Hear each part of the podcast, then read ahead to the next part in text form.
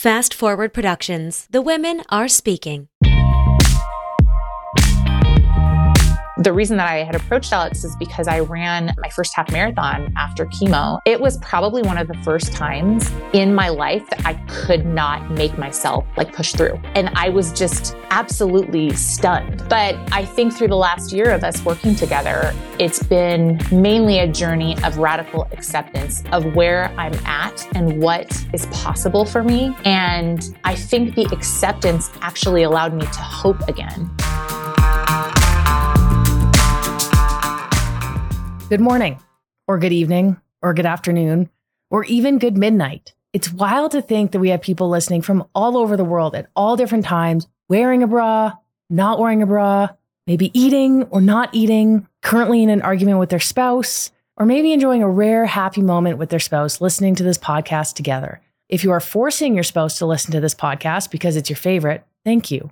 Hopefully, this next hour will be enough to win them over because it's a good one we have one of my clients on the pod. Her name is Shari Todd. I have been wanting to have her on the podcast for a while because she really lives into and preaches herself our messaging about focusing on the process and not results, among other messages we share. Sherry is a runner, an athlete, a mom of two older boys, a wife, a cancer survivor, her own person, and a work in progress. It's hard to sum up this podcast in a short intro because we get pretty deep. We talk about a whole plethora of topics that are far from superficial. We dig into identity, connection, trauma, therapy, running, cancer, life after cancer, and working one on one with yours truly. I think there is something for everyone in this podcast. I have been really excited to share it, and I hope you enjoy it.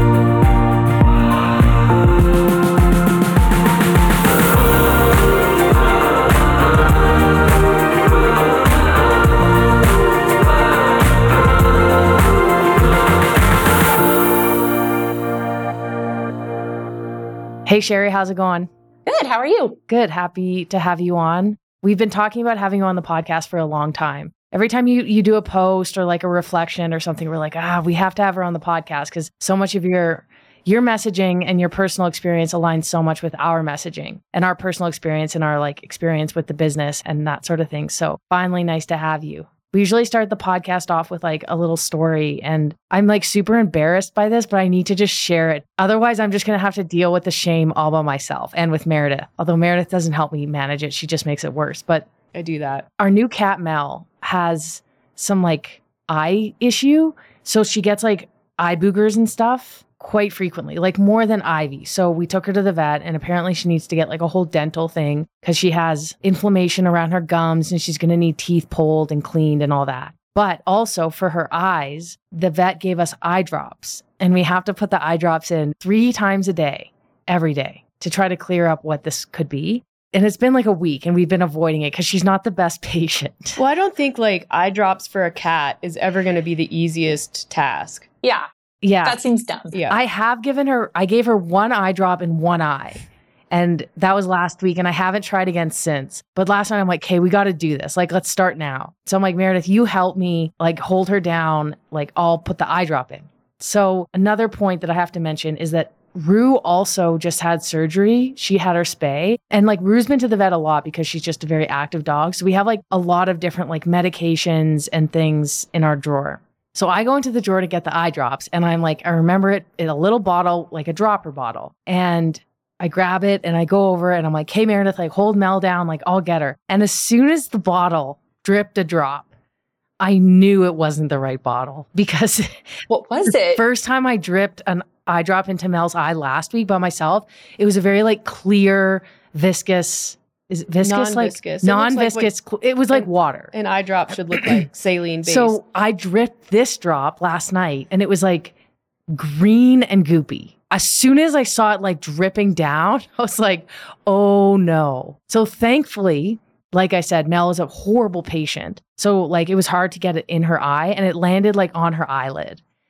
And I was like, "Wait, stop!" And kind of like I'm the one who's doing the eye drops, and I haven't done the eye. Drops. No, I was before. doing the eye drops. Were you? It was a team effort. I don't know. It was there was a lot of chaos. So thankfully, it didn't land in her eye. And I look at this bottle, and it's in the tiniest writing, and it was like oral something. And I was like, It this was definitely isn't eye drops. NSAIDs. It was Rue's pain medication that she's been getting orally with like a syringe. Just like dropping into the cat's eyeball. but thankfully it didn't go in her eye. And I have like this nervous laugh. So people think I think it's funny, but it's not. It's like, holy shit. Like we just Yeah. dodged a bullet. I'm glad that it didn't land in her eyeball. So she's laughing. I'm ticked. I'm like, why are you laughing at this? You don't know that it didn't go in her eye. So I'm like getting her to flush her eye. Meanwhile, Googling what happens if you get this particular medication in an eyeball. Or like, what if it even just got like on her eyelid? I mean, it could be absorbed, I'm sure. I know. I know. It's okay. Everything's fine. But I was like, look, like if you don't want to be in charge of the animal's medications, you can just let me know. You don't have to do a bad job and like make me want to take over. You know? Like, oh, I guess I'm just bad at it. So in that moment, like, okay, when you guys have conflict like that, like where it's like heated because something kind of scary happened or whatever, are you guys like withdraw and like come back to it later? Or are you like, go for it? I think we both took a moment and then it was kind of quiet. We started getting ready for bed. And I think I said, humans are allowed to make mistakes. and thankfully, Meredith at that point had like let it go. She knows that it wasn't cool. She's sorry. Like, I'm going to let it go. And so thankfully, that was how it happened. But sometimes it can like escalate Yeah. to like, Yeah. you're an idiot. Like, you're not responsible. Like, taking something small into like who you are as a person. That's something I do. And, but also Meredith does it sometimes too. I'm a little more silent. Well, and it. it's, we do it to ourselves too. Yeah. Like, so because then we're in our own cycle of like shaming ourselves and then responding to the other person as though they're shaming us, but we're actually doing it to ourselves. You're like, look, I didn't say anything. And then it's like, you didn't have to say happening here. anything, you know? the look on your face said it all. I have a whole story. and we're like, I'm like, should I even have a cat? Like, am I like responsible enough to ha- be in charge of living creatures? And then I'm like, we're friends with the vet. Like, what is she going to think when I have to tell her I put Rue's medication in Mel's eyeball? Oh, we're 100% going to tell her that story. She listens to the podcast too. I know who's going to tell her. Once I was giving Rue a taste of my bagel and it was cinnamon raisin bagel and I recorded it and she messaged me out of like kindness and like, you should know dogs are very allergic to raisins. Yeah. Like they can die. They Yeah. could die. But like, I'm pretty sure that licking a cinnamon raisin bagel isn't going to do it based on my research. Yeah. Trust me, one time our dog ate gopher poison and like almost died. It was very horrible. Like because it was a cyanide poison and it was horrible. But also he didn't die. And then also they were like, oh, we're going to have to keep him in the hospital for like two days solid. And then after he was there for like six hours, they were like, could you please come get your dog? Because he's better and he's very upset that we're not playing with him and he's bothering everyone. And I'm like, yeah, no problem. uh, that's funny. Anyways, I thought it would be cool to kind of start off with having you introduce yourself. I know obviously you're very deep and you've got a lot to you. You have quite the history, you have kids, you obviously have a career and a lot of things to share. But if you could just kind of give us like an overview, and then also if you could at the end just talk a little bit about how you found Tactic and how long we've been working together. You're my client, but I would say you're a pretty big part of the community. And so you even talk with Meredith and stuff pretty frequently too. So, yeah, uh, a little bit about that if you wouldn't mind as well, just so people understand our background. And I'm happy to share too. Yeah. Okay. Great. I am 49. I will be 50 this year. I live in Southern California. I have two boys. One is 29 and one is 19, who will be 20 on Friday, and a grandchild on the way who will be born sometime around May 1st. I'm married. I'm an operations manager for a land surveying company, which nobody ever knows what that is. And it's the people that look like they're taking pictures with an orange square looking thing on a tripod on the side of the road. So basically, I work in the construction industry with a bunch of dudes. I was a stay at home mom and homeschooled my kids for 15 years. So my eldest son was homeschooled kindergarten through 12th grade, and my youngest son was homeschooled kindergarten through sixth grade. When I got a divorce, I put my kid at school and my youngest and got a job. And so that's where I am now. My athletic background is I've always worked out in some form as an adult. I've done endurance running, triathlon, powerlifting, CrossFit, and now I've kind of settled on some happy mix of those things. I also like hiking and backpacking. I have a dog who's super cute. Is this the one that almost died? Yes. He's my first dog because I always thought I did not like dogs, but then I realized I was afraid of dogs. And then once I had friends that like helped me understand dogs, then I wasn't afraid of them because I thought if they barked, they were going to bite you. But I didn't understand like they're just telling you something. And now I like, I totally love my dog. He's super cute. Yeah. That's awesome. I found Alex and Tactic in June of last year. I was coming out of cancer treatment and I had been working with a nutrition coach that I was super happy with for like five years. I had a running coach. I had a nutrition coach. I was doing online AI generated weightlifting and I was trying to manage all of that myself and really, really struggling with being overwhelmed and burned out and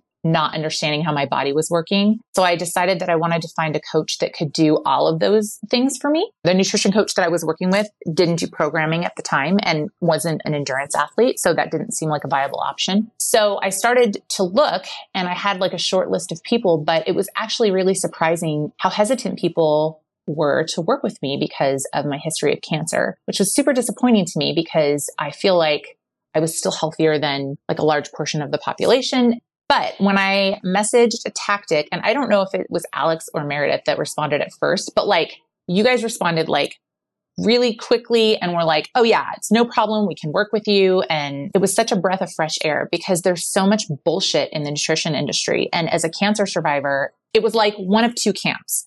Somebody didn't want to work with you or they wanted to work with you and they wanted to sell you their like little rebalancing program about how your hormones are all off now because now you're in medically induced menopause. And if you just pay $3,000 in six weeks, I can totally transform your life. And I mean, I'm pretty knowledgeable about nutrition because I've invested in learning about nutrition for the last like 10 years. And yeah, it was such a pleasure to talk to you guys and interact with you because you're very easy to communicate with. And also I could tell that you knew what you were talking about from a science perspective. And yeah, so I felt really safe going into a relationship with you guys, even with all of the fears and baggage that I had at that time. You guys do a really good job of your onboarding. I feel like, like presenting what you do and like what you don't do and how much it costs and what you're provided. And I felt like that was really good on your part.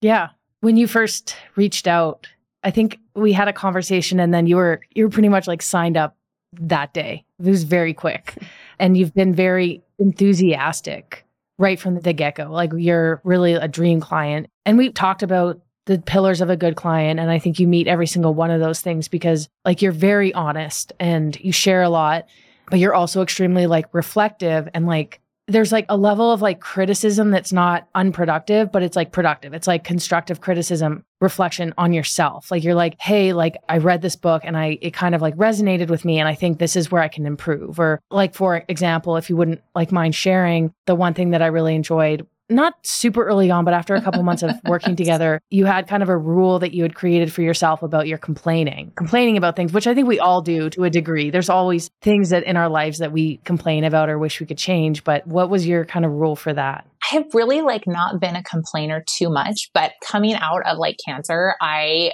just felt so screwed in general. And I was having a very negative like outlook on a lot of things.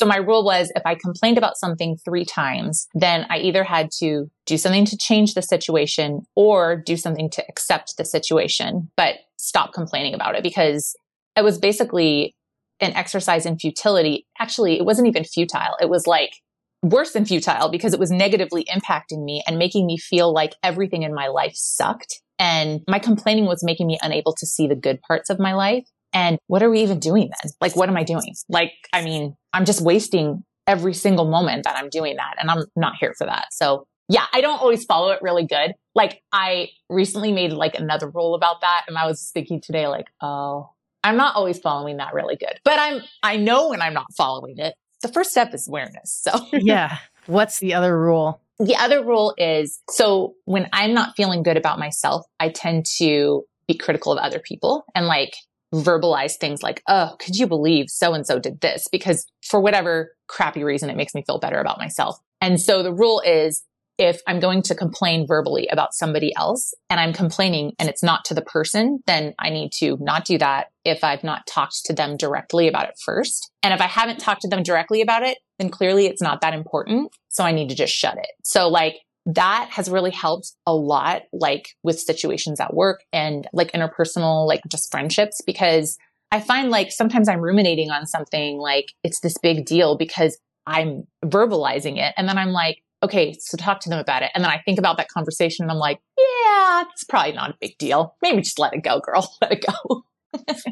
That's a good rule. We always say language shapes reality. And I think what comes out of our mouths, whether it's to, or I mean, I think even like sometimes thoughts can shape reality a little bit too. But I think once it's like coming out of your mouth, it's even more impactful. So that's a really good rule. And I think that does take like a lot of awareness. It's like a form of like checking yourself. It's not coming from a place of like judgment, like, oh, I'm a negative person, I'm this. It's like it comes from a place of wanting to improve your overall outlook, which is, I mean, it's exactly it. It's just like you're critical in that like you want to make things better but you're not critical and like you do ruminate or judge or that sort of thing, which is really important. Yeah, I think one of the signs of work and maturity is finding the difference between those two and recognizing that you can see your faults or your struggles, but you can separate those from your identity and you can address them because you're not afraid.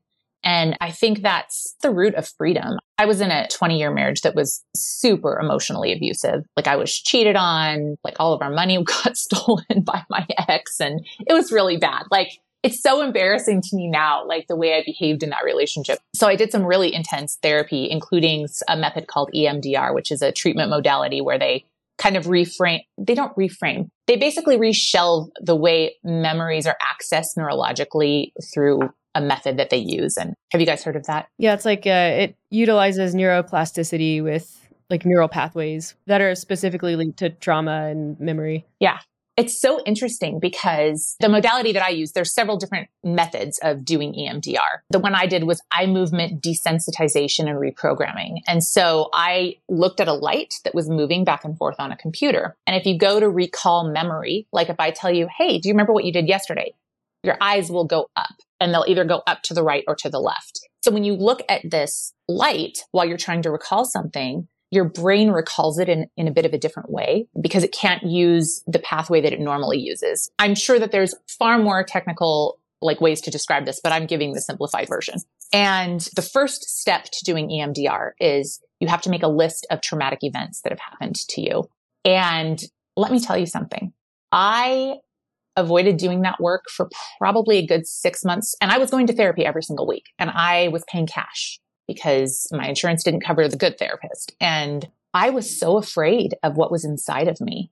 But my God, if I would have just known that when I faced it down, what the world's like. I mean, I was over 40 when I did that. And I mean, I tell my kids or anybody young that I like talk to, like, don't wait. I wish that I would have done this before because I mean, it was like from that very first session, the world was never the same to me. I was never the same to me. Like I didn't hate myself every moment of every day. And I didn't hate like every coping mechanism I had. I understood myself. I kind of didn't believe in it because like I didn't really understand how it worked. And so like the first session, I was like, yeah, this doesn't work on me. Like I'm just a very logical person. And so like I'm sure this works for a lot of your patients, but like I'm just not like that. So like we might have to use a different method. And she's like, okay, like, can you stop talking? And like, can we start this again? And so she did it like three times and she stopped and she's like, can you please turn and face me? Stop. You need to like commit to the therapy and you need to do this. And I was like, whatever.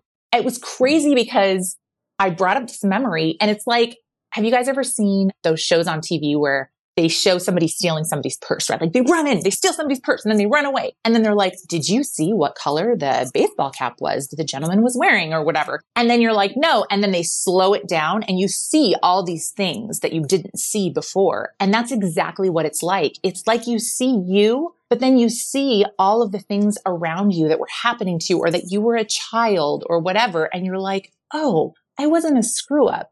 I was in a really bad situation and I did the best I could. And then that kind of reframes everything. Wow, that was a huge tangent, but I can't think about thinking about addressing my faults or things that I do wrong without thinking about that experience because it just changed everything. And since then, I can't really, I mean, I'm sure you can tell by my expressions, but I just can't really verbally describe the sense of relief of a, being able to be who I am and not being afraid of that.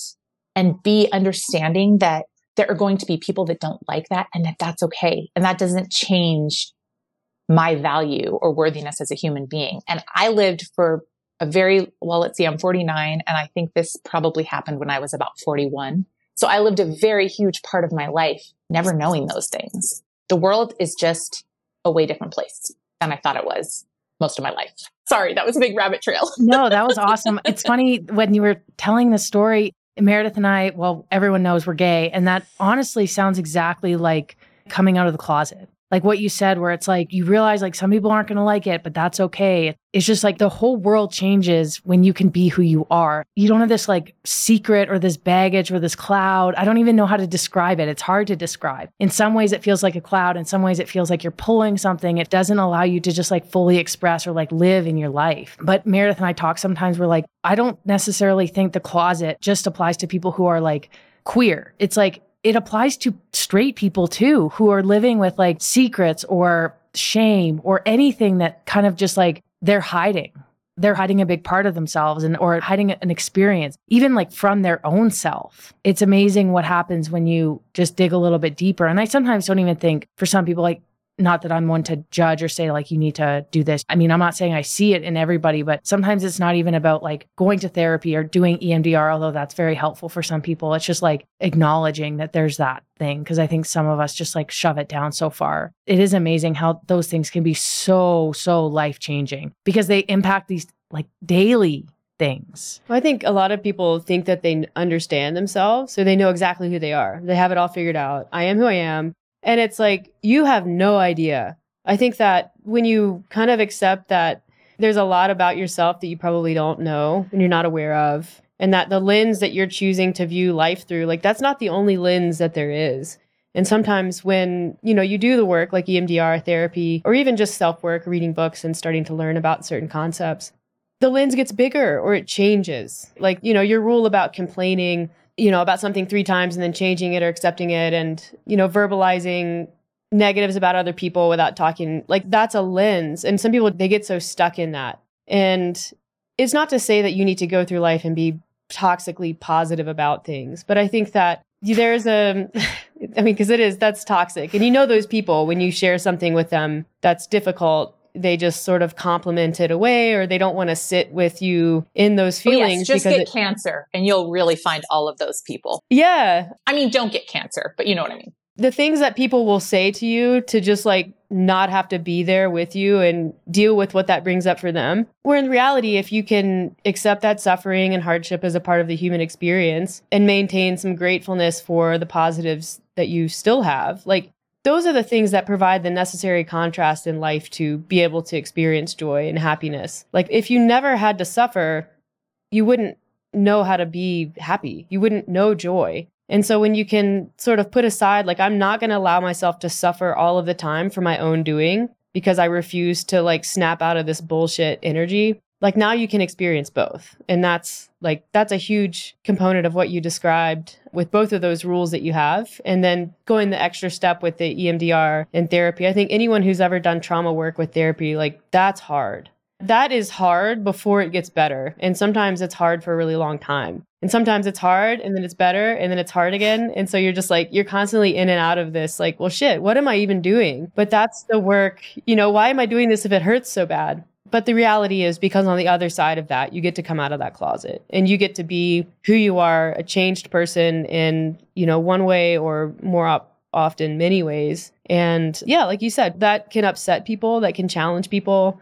people, family, friends. They don't like when people change because it exposes them. And so people will say all kinds of stuff like, oh, Shari, you know, oh, Shari does this with food or like whatever one of your coping mechanisms is. And it's like, dude, what the fuck? Like, you, by saying that, you're keeping me in that situation. You're manifesting that for me. And so that's like, that's when you have to know, like, hey, here's the boundary, you're out. Or at least if you cross this, we're done. And that's, again, that's level two hard work after therapy. So it feels so like, well, it feels like dominoes, right? Because one of the other things I was like kind of popped into my head when you were saying that, and I don't know if you guys found this too when you came out, was being authentically myself helps me so much more accept and love other people. Because before the paradigm that I was living in was, I'm doing things the right way. And if people don't like me, I'm not bad. So they're bad. And I had to make them bad. I had to make what they were thinking bad or something about them bad for me to be okay. And now I'm like, no, they're not bad. We're just not for each other. And like, that's okay. And I feel so much less critical and like just attacking in my mind of people because I feel like it's okay for them to be themselves and it's okay if they don't like me. That's okay. That was another kind of like cool thing that happened out of that. But I do feel like when you start to address trauma, it sets off this domino effect and it can be really discouraging. I was actually talking to a friend about that this week because she was saying, you know, this thing happened and I'm just right back where I started. And I was thinking, well, gosh, I think it's been a year since you were in that. And so you're not really right back where you started because look at the interval between the times that you're experiencing this deep darkness. And then also look at the duration of the darkness because you've developed so many tools and so many resources and you're using them. And so I think that's one thing I've had to like this thought that I've had to tell myself over the years to keep myself going because I feel like, you know, I got out of my marriage of 20 years and immediately married somebody else because they were like, Oh, I've been interested in you. And I was like, yes, because I'm this great Christian woman and this bad thing has been done to me, but I bear no responsibility in this bad relationship. I was a victim here. And so if I just marry this other person, then it'll be amazing. Spoiler alert. It was not amazing and I was part of the problem. And so that quickly developed into a whole, I mean, it was a super short term relationship, but it just blew up. Like here was my life. I was this like homeschool, stay at home Christian mom, super churchy, did all the Bible studies and had built really a community. I'm a community builder, had built a community based on that. And all of a sudden now I'm like twice divorced. I was basically kicked out of my church. Not kicked out of the church, but like all the roles that I fulfilled, I was told that I had to step down from. They kick you out without saying get out. They totally do kick you out. Yeah. I'm very not much not a churchy person now. And then I realized, oh, I used to do that. Hmm nice. Like good that you can see it now. But yeah, you have to keep working. And it's not like you do this work and you're entitled to anything because then all of that bullshit happened. And then I got cancer and I was like, what the heck? Like, hi, like limit reached. I'm good. But that's not how life works. It's not how any of it works. You're entitled to nothing, right, Alex? yeah, that's true. There's I, so many ways to measure progress too. Like progress is not you know, never having an issue. Progress is doing things better than you did in the past, or like you said, the frequency duration of certain episodes being less. Like that's still progress. Absolutely. But you have to be well willing to look at it that way. Well, like I always thought, you know, you learn things. I don't know if you guys thought this when you were younger, but I thought you get to a certain age and you know, like you know what's up, you know what to do, you know how to react like that's such a crock of shit that's perpetuated by people that want other people to think they're something other than they are. And like, I don't know hardly anything. I'm just figuring it out. And like, I mean, even parenting or stuff that you're supposed to know what you're doing. Like, I don't know what I'm doing. Like, sometimes it's the first time I'm doing anything. And so I thought it would be that way with trauma. Like, I'm going to do this therapy and then I'm going to go out in the world and I'm going to be this shiny person that can do all of these things well. And it's like, no, you're the same person. You just have some more tools in your bag, you know? That was kind of disappointing, but once I like figured out that's the way of the world, it's actually really helpful because you could use your tools in lots of things, not just, you know, not marrying 17 people that are the wrong ones for you or whatever. But okay, only three. I've only been married three times, but adulthood's really disappointing in that way though. Like you kind of realize like your parents were faking it and all these people in your family or these authority figures yes. that you thought had it figured out definitely didn't but they didn't share any of that in a way that would actually help you develop as a human being so you just figured out the hard way my mom yes. like i think approached motherhood and she was she's very loving but there was definitely an element of tough love and now i'm thinking back thanking her for this because when you say like oh you know people enter their adulthood and they think they know everything i'm like i don't like I graduated from high school and my mom's like, you've done nothing. You know nothing. You've accomplished nothing. I was like, okay. So it's like, of course, I'm like, now I need to go to college and then I need to go to law school. Like, mom, do you approve of me now? Anyways, she did say also, she's a retired lawyer, but she always used to say like, you know, being a lawyer, cause I was a young lawyer at one point and I was like, I don't know anything. I feel like I don't know anything ever. She's like, that's kind of the way it always is you're just constantly learning. And that's the beauty of life. And it's surprising to me when I have a day where I'm like, I've done this before. I know how to do this. like it feels good, but it's like almost rare. And maybe that's just the nature of my job too. It's always changing and you're working with people and people provide like novel environments and that sort of thing. So it's always like problem solving and approaching new conversations and how to handle different people. And I think that's what's great about it. But you have to accept that that's the way it is. Like if you're always, you know, expecting to know how to handle every situation, then you're going to be frustrated and you're going to feel defeated a lot of the time rather than approaching it like, okay, I don't know how to do this, but I don't know how to do anything. And I've learned and I've gotten this far. And sometimes I think I feel this way in like my relationship with Meredith. Like I told her the other day, I'm like, this is the longest relationship I've ever had by six and a half years. Like, I don't know how to do this. I don't know what is it even supposed to be like at this point. Like, it's like, you know, asking for help or just saying, like, it's okay. Like, I can figure this out or we can figure this out together. But yeah, that's like an interesting point. You left out the part about occasionally still trying to blow it up. Oh, yeah. That goes without saying.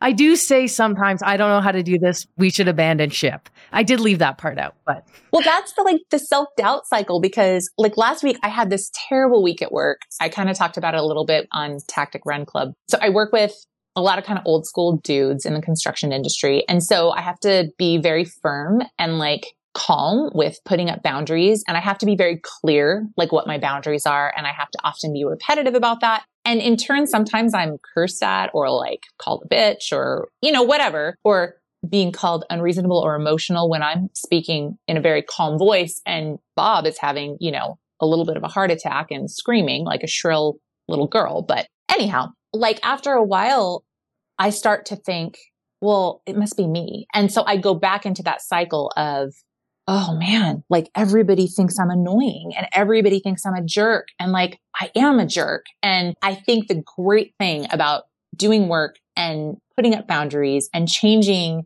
the parameters of people's access to you and the dynamics of your relationship is when you spiral into that, you have people around you that you can say, Hey, I'm in trouble. I'm really struggling here. Can I be vulnerable with you? And they take that thing that you give them and it's safe with them and they reflect back to you what they see and they're never going to take it out of their pocket and use it against you later because they love you and they're your person. And that has been one of the biggest surprises over and over to me about what real love is because I never knew that before. Even really in friendships a lot, I just had this very transactional relationships model with people. And I liked that because I knew what to expect. And I'm a super type A controlling, as Alex will attest to. I'm like, I need to know everything. I need to ask many questions, but it never really lets people love you because they're loving the script and the version of you that you're giving them in your transactions, but never the raw, yucky parts of you that aren't lovable by anybody. And then you can show those to people and then they love you still. And you're like, oh my God, like this is just how people walk around like in these relationships. It makes me want to cry thinking of it because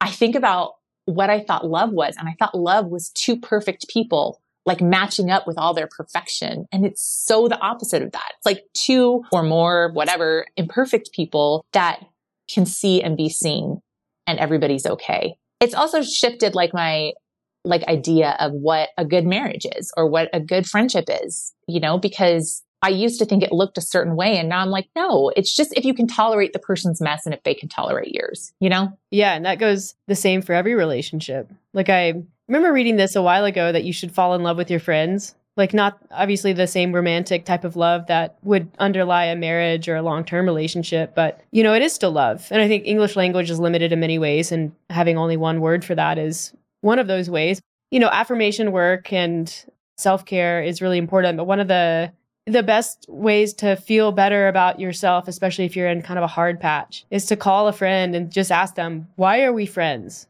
Like, why are you friends with me? Especially if it's a good friend who isn't going to be like, well, because you go to church and I go to church, you know, that kind of friendship. But uh, who's going to tell you, like, this is why I like you. This is why we're friends and reflect to you all of these good, positive qualities. Also accepting that, you know, you have some not so positive qualities and that is part of the package.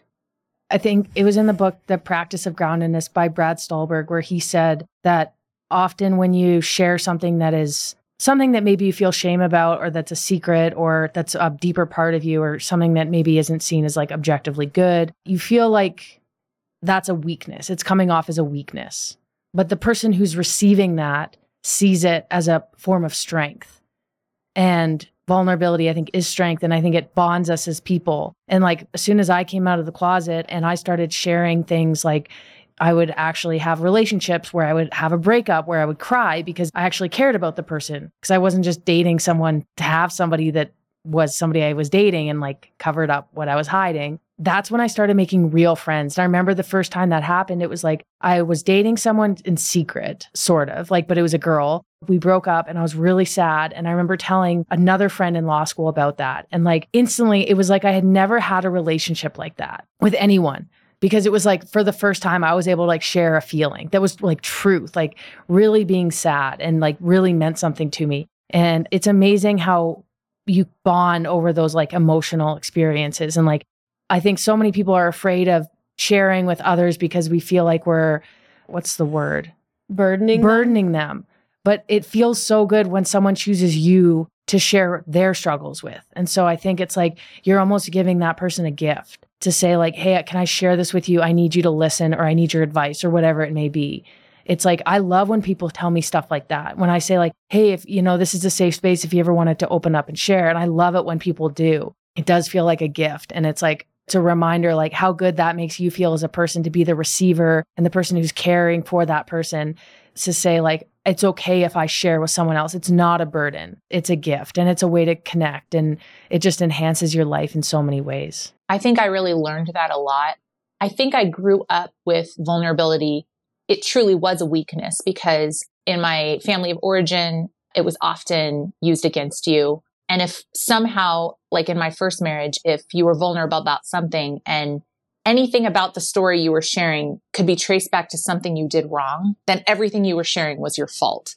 And so I learned like repeatedly that vulnerability was a weakness. But when I started making different friends after I changed my life, two things. One, I will never forget when I was being super dramatic about something, and I can't even remember what it was, but it was probably about work to my group of girlfriends. I had this really good group of girlfriends, and I was like, oh, sorry, I'm so annoying. Like, did my thing, my thing where I'm like, oh, I'm so annoying, but now you're supposed to say, no, you're not. And then we're like, oh, okay. And they're like, yeah, you are kind of annoying right now, but we're all annoying sometimes. And like, it's just your turn today, and it's okay. And then like, everybody just kept eating chips and salsa. And I'm like, oh, like, oh, like it's okay for me to be the one that needs the things. And like, that's okay. And with cancer, I'm not generally like a crier. I'm an internal, like if I have big emotions, I usually try to like, if they're scary, I try to process them like by myself. So I usually withdraw. And there was this one time at Friday Fun Run. I have a group that I've had since 2008 that meets at my house on Fridays and we run and have coffee. And the community's changed over the years. It's changed a lot from when I changed for sure. But it's just a beautiful group of humans. And I thought that I had a recurrence of my cancer and I was waiting to get this PET scan. And I wanted to tell the group, but I had such big feelings about it. And I started to tell them and I just started sobbing, like not crying, like ugly crying, like sobbing, like I had snot and like there was mascara and we were all at the table and I just started like crying and saying like, guys, what if I die? Like I'm so scared. And nobody tried to tell me everything was going to be okay. I felt like everybody just connected with me from their perspective of their personality and what they bring to the table. Like one person was telling me, like, look at all the hikes that we've done this year. Like you're strong. And like one person would say, it's okay to be scared. We had one person whose wife had just passed away from cancer and he's like, I know exactly how you feel. And you know, when you are vulnerable in the wrong group and you leave and you're like, wow, I feel so awful and I feel so ashamed. And I feel this panicked sense of needing to text everybody and explain where I was coming from and how they can still like me and that it's okay.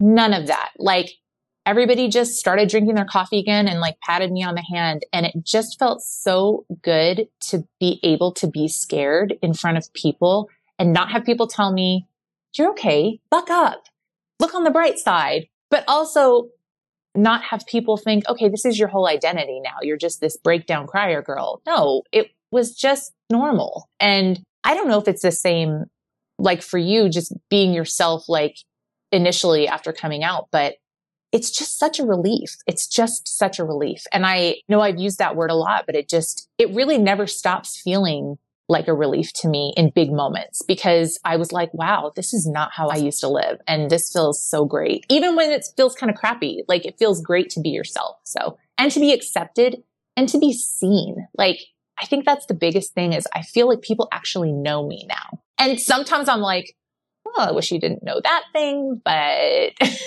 you know what I mean? Yeah, Yeah. you don't have to apologize for having like being a human being and having very human experiences, which is what those like superficial kind of relationships and friendships make you feel like you have to do, or the family of origin stuff, if that's been the pattern of vulnerability where it does get traced back to like you did something wrong. Well, how does that play out when you have cancer? Like, what did I do wrong then? Like, there comes a time where, like, you know, you can believe that you're as the most logical person on the planet, but that doesn't make sense. I think people will be willing to tell you what you did wrong because, and this is one thing I've learned through divorce, through leaving the church, through having cancer is when something really bad happens to you or perceived like bad, people want to find a reason that it happened to you so that they're safe. Like, well, you got a divorce, but I remember this one woman saying, yeah, was it because you ran all those marathons and your husband felt like you weren't really there for your family? One other person at the church said, did you guys eat dinner at the table together every night? And I was like, you know, these people are trying to make it so that they can say, well, I do this thing. So this isn't going to happen to me. And it was the same when I got cancer. I mean, people were like, did you use bleach to clean your sink? Or, you know, Diet, Diet Coke. a hundred percent. And I'm just like, like I remember screenshotting some and like scribbling out the names, but sending them to people. I'm like, you guys, I'm not lying. Like people say crazy crap to you. And I think it's because they want to feel safe. But man, it sucks because people just want to figure out what did you do to cause this to happen to yourself so I don't do it. So that doesn't happen to me. It's the same thing with cancer treatment. Like you're so strong. That's why you do. It's like, it's luck. It's luck. Like I was telling my girlfriend, she was just getting a repeat PET scan to see how her chemo went. And she's like, well, the odds are this. I'm like, the odds are 50 50. Like either it got rid of it or it didn't. And like, same thing with my last CT. The odds are 50 50. Either I have Mets in my lungs or I don't. like, but you're not going to do anything magical. You're not special. Like you're just regular. We're all regular. Yeah, exactly. You have talked and mentioned a few times about your cancer. I remember when you signed up in your intake form, you said, I've had cancer, but I don't want to be known as Shari who had cancer. I just want to be Shari. And I like that. And I remember having that as a note in my head, like almost to be sensitive about it, but like sensitive and like don't be sensitive. You know what I mean? But also, as we've worked together and like even as you've talked this podcast, it's obviously a part of you and it's a part of your recent history and it's shaped you and I'm sure taught you things and it's come up when we've talked about mindset or outlook and that sort of thing. Would you mind sharing a little bit about kind of like what kind of cancer you had, when you had it, maybe a little bit about that process and like coming out of it, your experience to a degree with returning to running, returning to strength training, and like how you've kind of over the last few months, specifically in your work with me, like how your mindset and perspective have shifted around, you know, body composition and performance and that sort of thing. Cause I think that's been, that would be, I think, helpful, but, and not to take away from your experience with your health issues, but I really think even it's such a great takeaway for people everywhere, especially as we age and our life circumstances change and our phases of life change. It's just, it's such a healthy perspective. And I think we hopefully will all face that in some way and come out on the other side, like where you are now, even though it's still a work in progress. But it might be helpful for you to share it just to kind of like plant the seed in some people's heads. Does it seem like just a question? Does it seem to you like, like I feel way different than when we first started working together? Like, does that seem obvious to you? Like as my coach, like that I'm like in a good place with things? Yeah. I mean, certainly there's been a huge shift in perspective and outlook and mindset. And it's subjective in what I find, if what I think is important for people in their health or wellness journeys or even performance based journeys. I think they're all intertwined, but there's important things to focus on and there's less important things. And I think that you've shifted from the less important things to the more important things and the process based things rather than results. And we talk about that all the time, but I'll let you take it away. Okay. So gosh, back in 2018, I found a lump in my breast on self exam. I panicked. I went to the doctor and she ordered a mammogram and then they ordered an ultrasound and they watched it for a while. Actually, I, it must have been 2016 because I think 2018 was when they biopsied it. So Yeah. Anyway, it was a long time ago. And they watched it and then it started growing. So they did a biopsy. It was determined to be benign. So they could just continued watching it. And then it got to the point where it was stable and they said you can just have mammograms once a year, which was, I think, around 2019. Then COVID happened. And around the time COVID happened, it started growing like really rapidly, like getting very large. And you could actually see it. Like when I was wearing a shirt, like you could see like the lump on the outside of my breast. Sorry to interrupt. What would this like out of curiosity, like what size are we talking? Like golf ball? Like by the size? time they removed it, it was about a golf ball, but it was right on the edge. Like it was popped out, like right by the edge under the skin. So it was like very visually obvious. I started to try to get it imaged and removed in 2020 and I couldn't even get in to see a doctor till the end of 2021. And I couldn't get it removed till January of 2022. And I mean, I had to fight to get it removed because they basically told me it was cosmetic because it had been biopsied and it was benign. So they removed it and never heard anything back from the doctor. And no news is good news, right? Because no news is good news. Surely they call you right away. No. I got my pathology report. The lab holds it for a certain amount of time for doctors to review and then they email it to you. I got it emailed to me at 5:15 in the evening on a Thursday and I was like, carcinoma? Like, hmm, that doesn't seem right. So anyway, that's how I found out I had cancer. So from there, I went and saw an oncologist. So they had removed the entire mass, but the margins were really small because when something's benign, they want to spare as much tissue as possible. So nobody thought that this was cancer. So when he took it out, the margins were really small, like almost non-existent. So my oncologist told me that we had to go back in, do a partial mastectomy, which is where they take a larger chunk of tissue out and then they inject radioactive material. I have invasive ductal carcinoma, stage 2B, if there's any cancer people out there and they want to know what kind it was, ERPR positive, HER2 negative it's ductal carcinoma. It means it's carcinoma that drives in your milk ducts. So they inject a radioactive material into your areola that's then it uptakes into and drains to the path into your what's called your sentinel nodes in your armpit, which is where the cancer would spread first. And they remove all of those to check them for cancer. So I had that surgery. All of the lymph nodes were negative. But they do a test on your tumor. It's called an oncotype and they can determine the rate of aggression of recurrence for distant metastatic cancer, which means cancer that has spread to other parts of your body, not your breast. And at that point, it's considered stage four cancer and it's incurable. So mine was considered high risk of recurrence. So the curative method for that is chemotherapy because it kills any micromets that have like deposited anywhere in your body through your bloodstream. So I did five months of chemotherapy and then I did eight, or let's see, I think I did eight weeks of radiation. And then I was on, because my cancer's hormone receptor positive, I take estrogen blocker. It blocks the estrogen from being used by your body. So I was in medically induced menopause, but then the medicine that I take to prevent the breast cancer from coming back can cause uterine cancer. And I had some growths on my uterus. So I then had a total radical hysterectomy at the beginning of last year.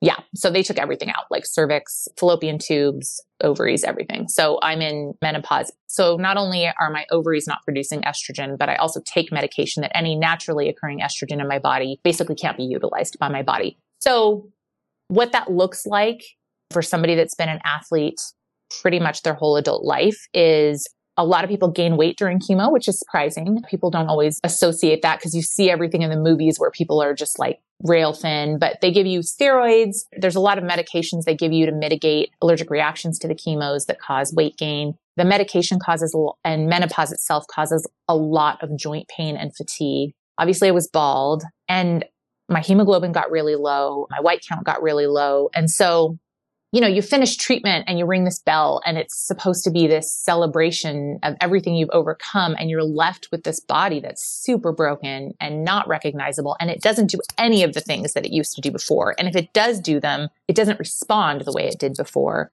And that was harder for me than doing chemo. There was definitely a period at the end of 2022. So I finished treatment in November of 2022 and I would say from that time till probably spring of 2023 was probably bar none like the darkest time of my life. Like I think that I had a little bit of suicidal ideation. I mean, I went to my healthcare provider and I was like, Hey, I'm just checking in with you. Cause like, I think maybe I'm suicidal, but like, can you check me? Like, is there a test you can do? Like to see if I am? But I think a big part of that was I just felt like I lost myself, my life, everything I worked for. I felt like it was gone.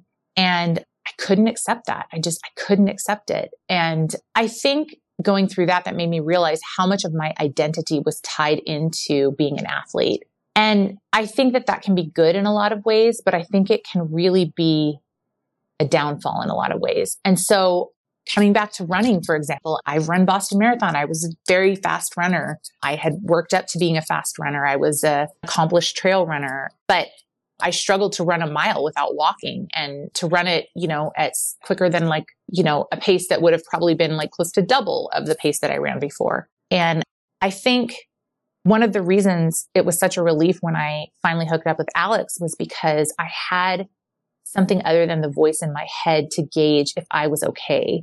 And obviously you need to make sure that you have a coach that is safe to put that trust in. but I felt very safe trusting Alex with that. But the reason that I had approached Alex is because I ran my first half marathon after chemo and after treatment. And it was probably one of the first times in my life that I could not make myself like push through. And I was just absolutely stunned. I didn't know what to do with that because I've always been able to push myself physically. And I was just like, no, I have to walk. Like it's too hard or, you know, and I felt like the reason that I was approaching Alex was so that I could get on my mental game and I could run faster. And boy, was that totally not the case, which I'm super happy about. But I think through the last year of us working together, it's been mainly a journey of radical acceptance of where I'm at and what is possible for me and I think the acceptance of where I'm at actually allowed me to hope again because I think trying to create expectations based on a person that no longer exists was making me feel very hopeless. I thought cancer was going to be this thing where I beat it and then I got back to myself. And it's not like that at all. My cancer can recur for up to 10 years. So they monitor you. And when it recurs, it typically recurs as metastatic cancer, which is stage four cancer, which means you'll be on treatment the rest of your life. And your body's not the same. And it's not going to be the same. And you're not going to make it be the same by hating yourself or by trying harder or by grinding more. Like it's not going to be the same. But the thing that is the same and a little bit better is the things like you loved before you can still do them and love them. And the things that you used to feel like a badass at, if you just change the idea of what success is, you can be a badass at them again. Like I was thinking, okay, last year was like my 12 minute pace. Like this year's like my 11 minute pace year. And then maybe next year's my 10. So like by the time I'm like 55, like I could probably qualify for Boston again, you know? but I mean, thinking about it like really slow, consistent, love for myself and acceptance of where I'm at. And just think about like where that will lead you. Like Alex, when I've been like weighing myself and taking photos, I'm not even looking at those. I'm like, you know when I'm going to look at these? Christmas. Like, because then I'm going to be like, wow, you know what? Good job, Shari. You've come a long way. I'm just gathering data so that I can see all of my hard work because I'm not going to remember like what January was like or what my weight was like because I don't care about that. I just care about feeling good every day and doing the things that I'm supposed to do that will eventually lead me to a place that's not here. And I don't know where it will be, but I don't like where here is. So if it's in a different place and I don't like that place, then guess what? We'll make another plan and I'll go to a different place. But it's just that sense of relief and freedom again, but this time it's from myself and the weight of my own expectations of what being a cancer survivor looks like. And I think that people put a lot of weight on cancer survivors to be grateful. And I am grateful. And I'm sure most cancer survivors are grateful. But cancer and subsequent treatment changes your body in a way that you didn't ask for or bargain for. And that's something to grapple with. And I don't think it ever goes away. I mean, you're never going to feel like, oh, well, it's just great that I have no uterus and it's wonderful that I have vaginal dryness and joint pain. It's just spectacular. Like, I'm sorry. If people are saying that, like, shut up. No, that's not true. But you can come to a place where you're like, yeah, you know what? People get dealt a shit hand of cards. And this happens to be my shit hand of cards, but we're going to play it, you know? That's kind of like, I think that's like my cancer story, kind of, and like the journey through meeting you. And I definitely feel like I'm in a way better, different good place now than when we first. I mean, when we first started working together, I was constantly like, this isn't enough. This is too much. I need to do this. I'm not, you know, oh, I need to do this aggressive cut. And then I'd be like, oh, I'm hungry. Like, you know, and I'm just like, oh my gosh, Shari, what are you doing? But I felt so unwilling to stop and say, where am I at right now? How can I meet myself where I'm at and start? I wanted to see where I wanted to be and I wanted to figure out what that person would be doing. But I'm not that person anymore. I'm the person I am now. And so I'm trying to do all these things that I did with a different body, with a different mindset, with it, honestly, a different ability to disassociate from pain. Once you heal your trauma, your ability to disassociate from physical pain when you're pushing yourself in endurance races is not the same. Do I want to go back to that? Fuck no. No, you could not give me enough money to be able to qualify for Boston, but feel inside of myself that sense of disassociation that I could do because I had to survive using that. So it's like everything's a trade off. It's just a matter of seeing like what the good parts are of who you are now and not just longing for the good parts, the perceived good parts of where you used to be, you know, and that's been a big thing for me with cancer, a big thing. And it's a big thing in the community too, for sure, but especially for athletes, I think, because we're all, we all feel like just such a raw end of the deal. And, you know, some of us had abs and we had like great traps and, you know, I've never been a stomach weight gainer. And I'm like, what, what like is happening? So it's just, yeah, that was a lot. That was incredible. Thanks for sharing. And yeah, I don't know. I it's hard to even match that with a response. It was so great to just listen and hear in that story. Like of course I know it, but I we don't often get on calls and I haven't heard the story kind of like, you know, start to finish, not that it was it was obviously truncated. But yeah, I think if you ever did want to make a career change, you could probably write a book. Straight you have up. such a really awesome perspective and you're not afraid to kind of acknowledge the moments where you have had like less productive thoughts and those things that people I think shy away from sharing. And that was a very refreshing story. And yeah, I, I really enjoyed it. What you and, came in doing is what a lot of people come in doing that like, gotta do more. Okay, this isn't enough. I gotta go on a cut. Like we see that all the time with people who start. And the difference is that you transition to a better and a, a different approach for you and where you're at. Not everyone makes that transition. But the cool thing is, you know, not that you want to I mean, cancer sucks. You don't want to really compare it to anything else because there's nothing else to compare it to. But I think that, especially as women age, especially women who were either athletes or have been historically very attached to their physical appearance for whatever reason that is, getting older is really hard. Going through menopause is really hard. And it forces everyone, I think, to deal with this on some level. And there's no alternative other than finding a new perspective. Like you can't white knuckle through it. You can't go back. You'll never be the person you were 10 years ago, regardless of your current situation. But people spend so much time and energy and frankly money trying to just go back in time where it's like, just do what you can do right now with what you have. So I hope that that's what, you know, people who don't have cancer, who will never get cancer, I hope that's what they hear when they listen to that, what you just said. Well, yeah. And absolutely. I feel like this, I mean, trust me, cancer is not the only health issue that does this to people. I mean, and also, frankly, like even going through a traumatic event, like if you have a child die or if you get divorced and your like world gets shattered and you have to like start over, I think we can even do things to our own body that cause us to be in a different situation. And I think that we have to stop apologizing even to ourselves. Like I remember thinking, okay, when Alex and I first started working together, like she was having me do burpees a lot, which is one of the reasons I bought an assault bike because dear Lord, I hate burpees. And I listened to your thing.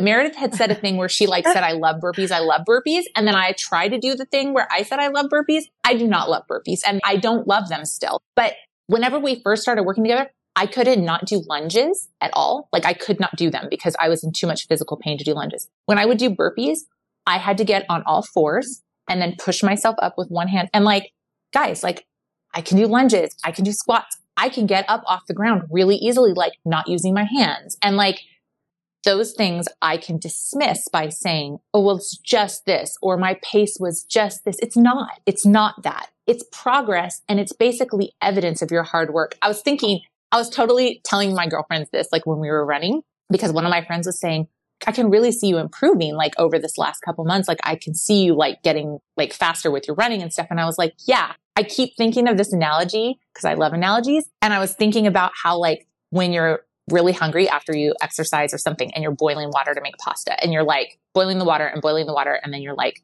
why isn't this water boiling? And you see all the bubbles on the bottom and you're like, come on, like just boil because I want to put the pasta in.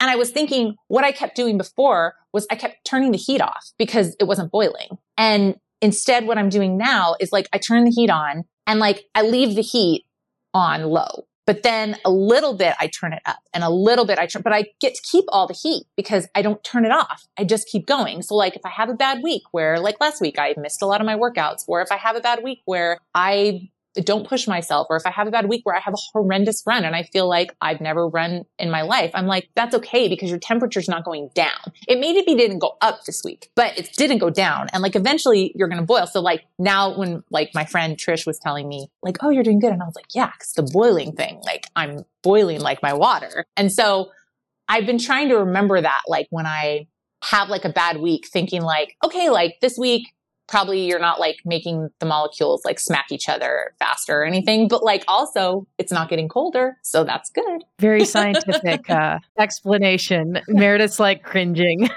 no, excited is the right word. That's you're adding energy. Yeah, it's definitely been a process and I've had to change my data points of what success is. And part of that was going off Strava for a while. Part of that was not using my Garmin when I felt really yucky because I have routes where I know what the mileage is and who the hell cares what the pace is or what my heart rate was? Just go run. And if you need to walk, go walk. It's okay.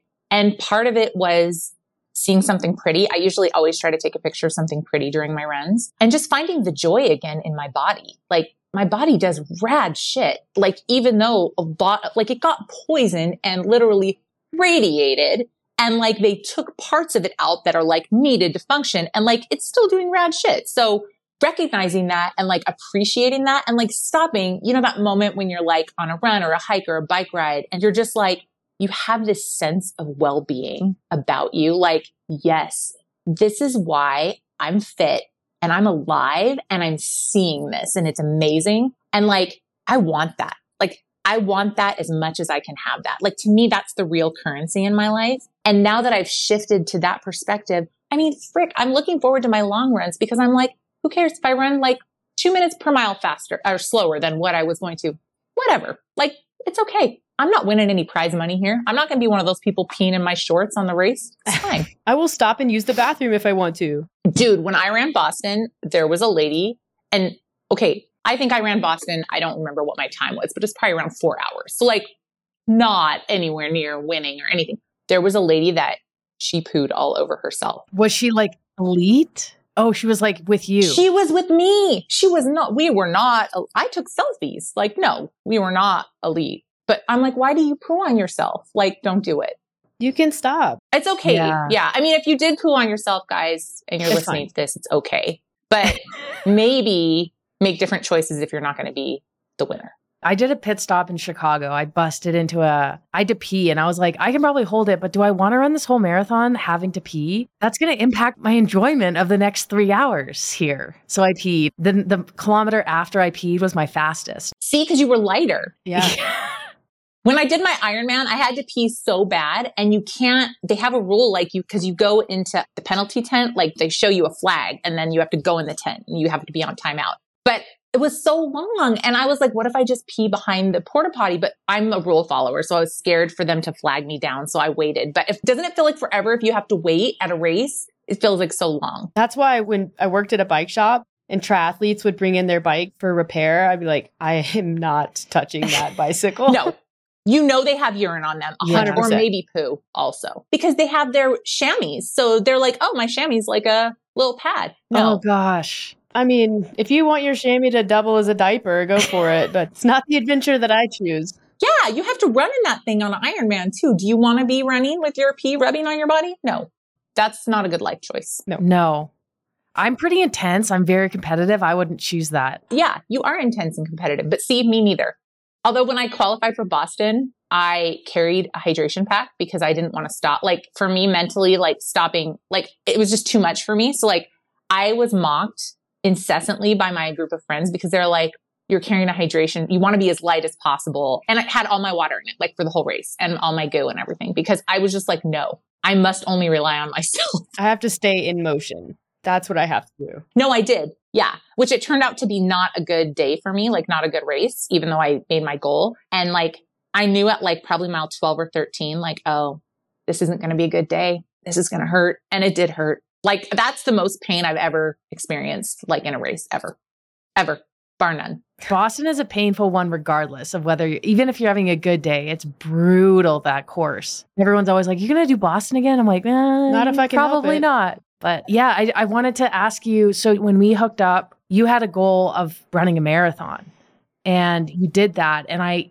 think I was talking to maybe Meredith about it because we called you, we FaceTimed you right before. And I remember saying, I think like what I really love about Shari, among many other things, is like, I think a lot of people wouldn't even run another marathon because of that comparison. I just don't think people put themselves in that position to face where they are at with a time. Like, I don't even know what your time was. I didn't ask. I don't care. The fact that you did it and the effort you put into training was just amazing already. And like, not even amazing. It was just you committed to doing it and you did it. And I think it's scary in a way that just running your first marathon wouldn't be for a lot of people and probably was to you. Like, you're like, this is where I'm at. It's a number. You're crossing a finish line and it's easy to compare. And it forces you to say, like, really lean into that. Like, I am not who I was, and that's okay. And I, I think a lot of people would maybe try to avoid that. I just thought that was more of an accomplishment than the actual marathon was in a way. You know, that is so insightful. When you were saying that, like I felt the feelings that I felt like in my body, like the visceral feelings that that brings up for me, because that was a huge thing for me. I don't even know what my time was. I didn't look like because Yeah, but it also doesn't matter. it doesn't matter, but I feel some kind of way about it. and when we were running in Philly, my girlfriend and I hooked up with this like running pace group in the race and the lady was giving beginners tips. And she asked me like does it offend you when people give you beginners tips because like you're a very experienced runner? And I was like no because I honestly she's totally encouraging me right now because I feel like a beginner again in some ways. But getting past the mental hurdle of you're starting from scratch. Like this is your baseline. I walked a lot in that marathon at the end. And there was a point at which I'm like, there was a cutoff for that marathon. And I'm like, oh my God. Like I've never DNF'd a race ever, even come close. And I'm like, what if I get cut off for this marathon? And I was like, well, you're going to walk your happy ass until they take you off the course. And then you're just going to say, okay, I tried. But I think the vulnerability it takes and the courage it takes to try something that you were previously good at when you're in a community of people that knew you when you were good at the thing, it was hard. I come to a better place now. Yeah, I think that was a huge growth opportunity. And it's kind of what Meredith said in her post today, which today is February 6th, if you want to look back on it, but about how, like, a lot of people, I think, protect themselves, protect their egos by not going all in on something and, you know, missing runs or making excuses or leaving something on the table because if they don't like do well, whether that's subjective or objective, they can say, "Oh, it's because I, you know, I didn't get those last runs in because you know I had to go and help my kid with this, or I had to work, or I felt sick, or whatever it may be." Like you also went all in. You did every single run. You had everything dialed in on your training. I mean, you were dropping water bottles off on your course for your training runs. Like you weren't texting me and saying like I don't remember what I took in or oops I forgot my food. Like you had things dialed and you had things dialed for the race and you you said I'm going to do this. And I think that's a really an indication of just like your strength and your resilience as a human. Like I can take this. I can put it all in and I can take whatever the result is. And yeah I think that's worth pointing out. And that's something I recognized. And a lot of people don't even sign up for races because it puts them in a vulnerable position. Like they won't even sign up for one race because it's like it's scary. They don't want to do competitions. And like I'm not saying everybody should, it's not for everybody. For some people it's not a growth opportunity. And I'll say that to people like people will sign up for something and say like Alex, I don't really it's so stress it's stressing me out. I'm like maybe it's best that you don't. That's okay too. It's Yeah. the people who it, it does mean something and it is something that they really enjoy, but they can't get over that mental hurdle of, I don't think that I'm going to get the result that I want or I think I deserve or I used to be able to get or whatever it is. And that holds them back. And that's sad because it's like your inability to accept your situation not only it takes away from your enjoyment of life, but like it doesn't change the situation. Like you can accept reality or not, but reality is reality. There's no alternate reality that you get to live in just because you don't like the one that you're in. And it's what you said early in the podcast. It's not attaching your identity to the result. That's really hard. I mean, I remember this one run I was on. It was a really bad run. And I was thinking like of that quote, like, if you can't run, walk. If you can't walk, crawl, keep going. And I was thinking, yeah, that's shit. Like that sounds great unless you have to crawl because you're like, I used to be running. Like, I mean, I honestly I have a whole community of runners that I host at my house that I can't run with because they're too fast for me. And I started that run. That was at my house where I created the course and like, I know you guys are both competitive people and like that does something to you, but okay. So like, what are you going to do then? Are you going to do nothing?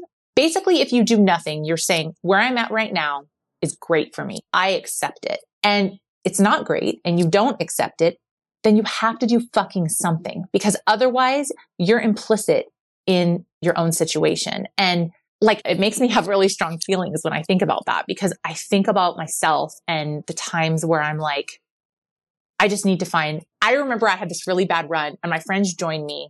I felt so stupid. They joined me. I have a couple really good girlfriends. They joined me at the end of the run and I had to walk because I got too hot. I got overheated and I don't know what happened. I had to walk. And I felt so stupid because they had driven like 20 minutes, like arranged their day to park a car somewhere and like meet me. And then I was walking and they were going to get their run in too. And I just said, that's it. I'm not running anymore. I'm doing something different. Like this is shit. I don't want to do this. I'm not doing this anymore. This was during my St. George training, by the way. And so, you know, we got done with the run and I told my husband, I like to make big proclamations like that. That's what I do sometimes. And I live with someone who's like that.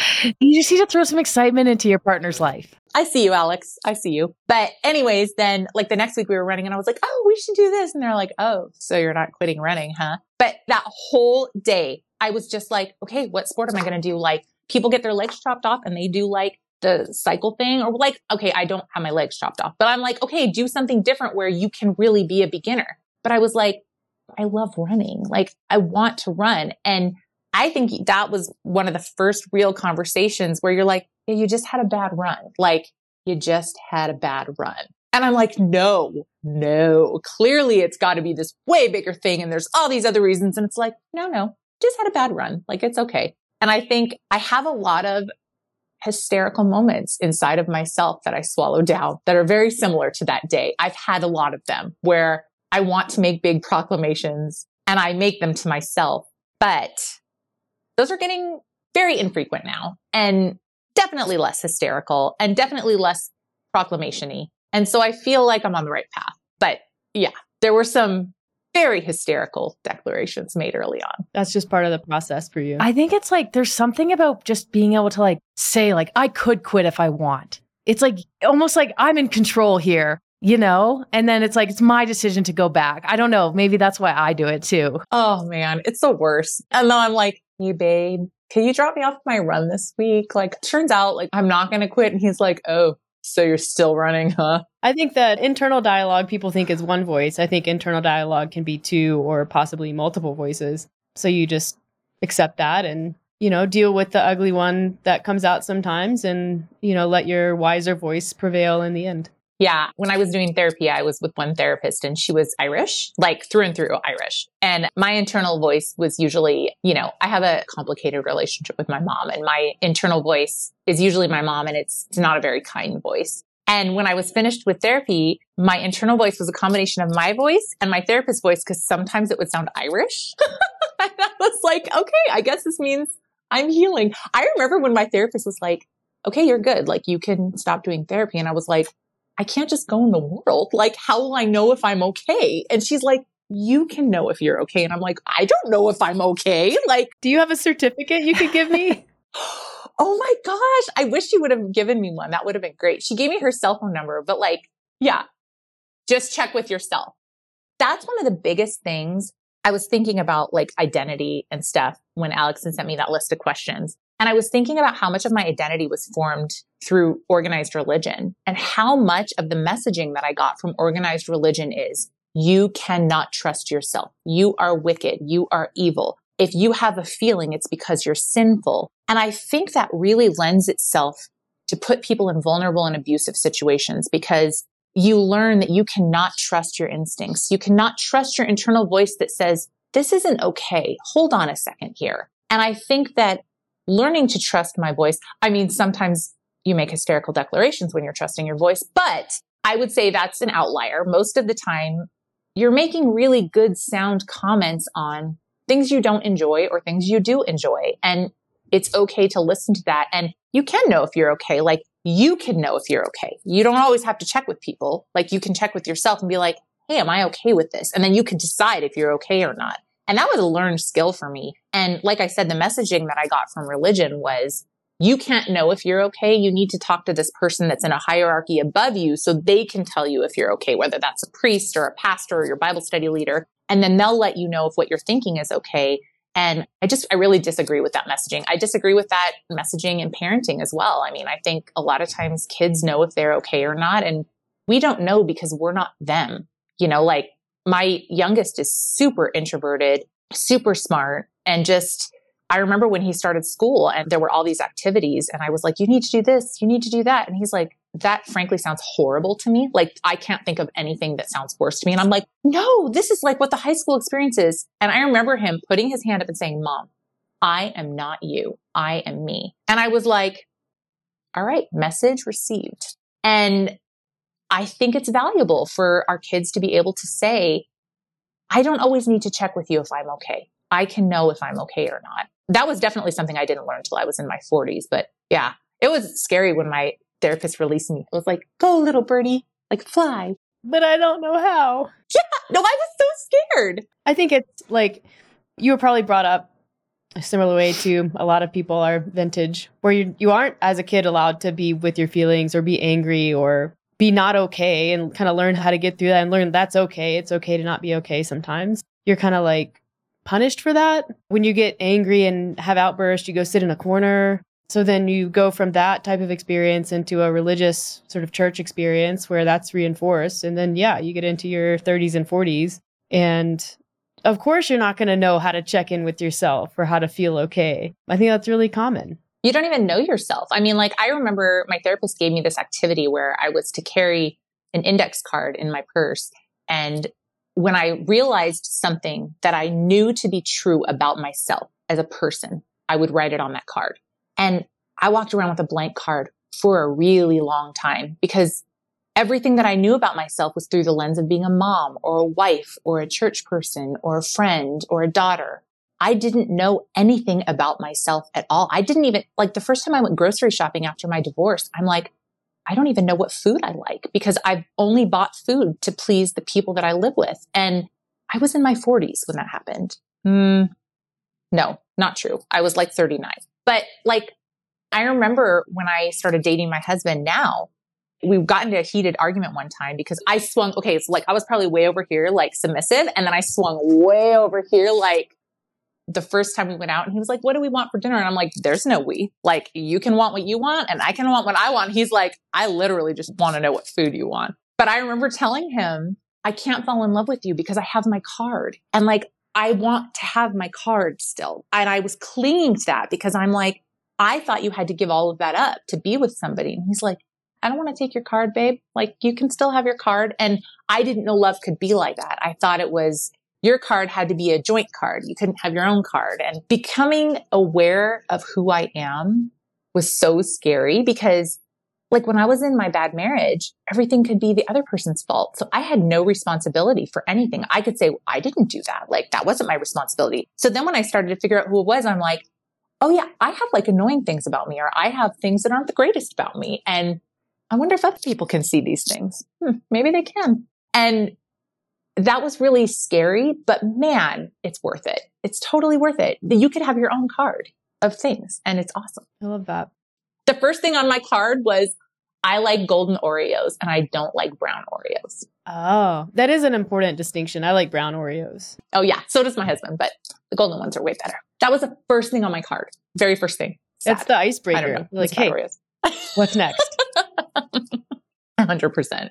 That's, I mean, from talking points, that's pretty much all I have. I think, like I've said, and and the reason why we had you on the podcast is just, I mean, it's exactly, I think, what you said and what you shared, and your perspectives and your shifts and all those things really like have made me into a better coach. I think even when we first started together, I, I remember thinking like this woman is going to push me a little bit and it, you did in a good way and i was ready for it. But it was like we have deep conversations. We talk about things that i'm new to and even things like you know I, alex i want to go on a cut. It's like i often will say like okay let's give this a go for two weeks.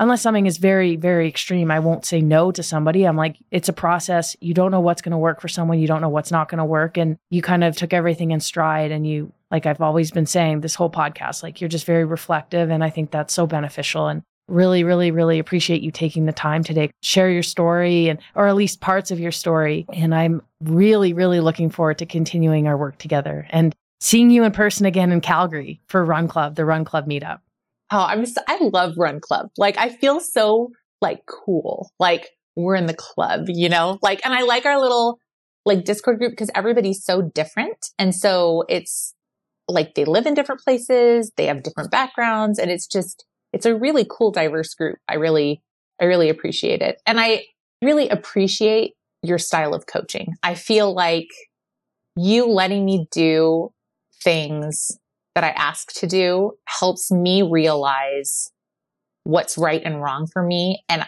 I can take that into myself rather than think, well, Alex is not letting me do this. And then I do it and I'm like, yeah, she probably knew that that was a mistake, but she was like, all right, you know what? Here's a little bit of rope here. You go ahead and try that. But you guys have a very unique combination of super well backed, informative content along with just humility. I feel like you both are human beings and you don't have this unrealistic expectation of people. And because of that, like it allows people to relax and be who they are. And I mean, I've had multiple coaches and it's, it's just, it's very beautiful. Like the work that you guys are doing and the other people that you have, because I've interacted with like the other coaches and stuff. And it's definitely the energy of like what you put out for your company. And it's just, it's very cool. As somebody that has thought about pursuing that as a career, I'm like, if I ever did this, this is the style I would want to embrace because I like the way you interact with the clients. I like the texting and it's just, you guys do a really good job. So I appreciate you very much. Thanks. Yeah, that means a lot.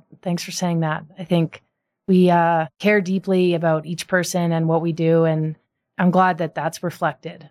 Yeah, that definitely comes across. I really enjoyed this. I've experienced your relationship with Alex as a sort of bystander, but I've been very aware of you for a long time and not just because we chat on Instagram. It's because a lot of the work that you do, I think is really impactful to Alex and you're definitely kind of like the ideal person to work with. So it's been really wonderful getting to know you more. And today was awesome. Yeah, I really like deep conversations. so hopefully our listeners like listening to them. Yeah, I don't have time for the small talk now that much anymore, but you guys are special. Like some people have the magic and like the other people that have the magic, they could see the magic and you guys have the magic. Do you know what I mean? Yeah. Do Yeah. you know what I'm saying? Mm-hmm. But Yeah. you know who Yeah. else has it is I can't think of her first name, but the movement maestro. Oh, Shante. Oh, yeah. She's got magic. She has magic too. Yeah. So yeah, I think it was nice. I like it. Yeah. Well, thanks so much for being on. We really appreciate your time. Yeah. Thanks for having me.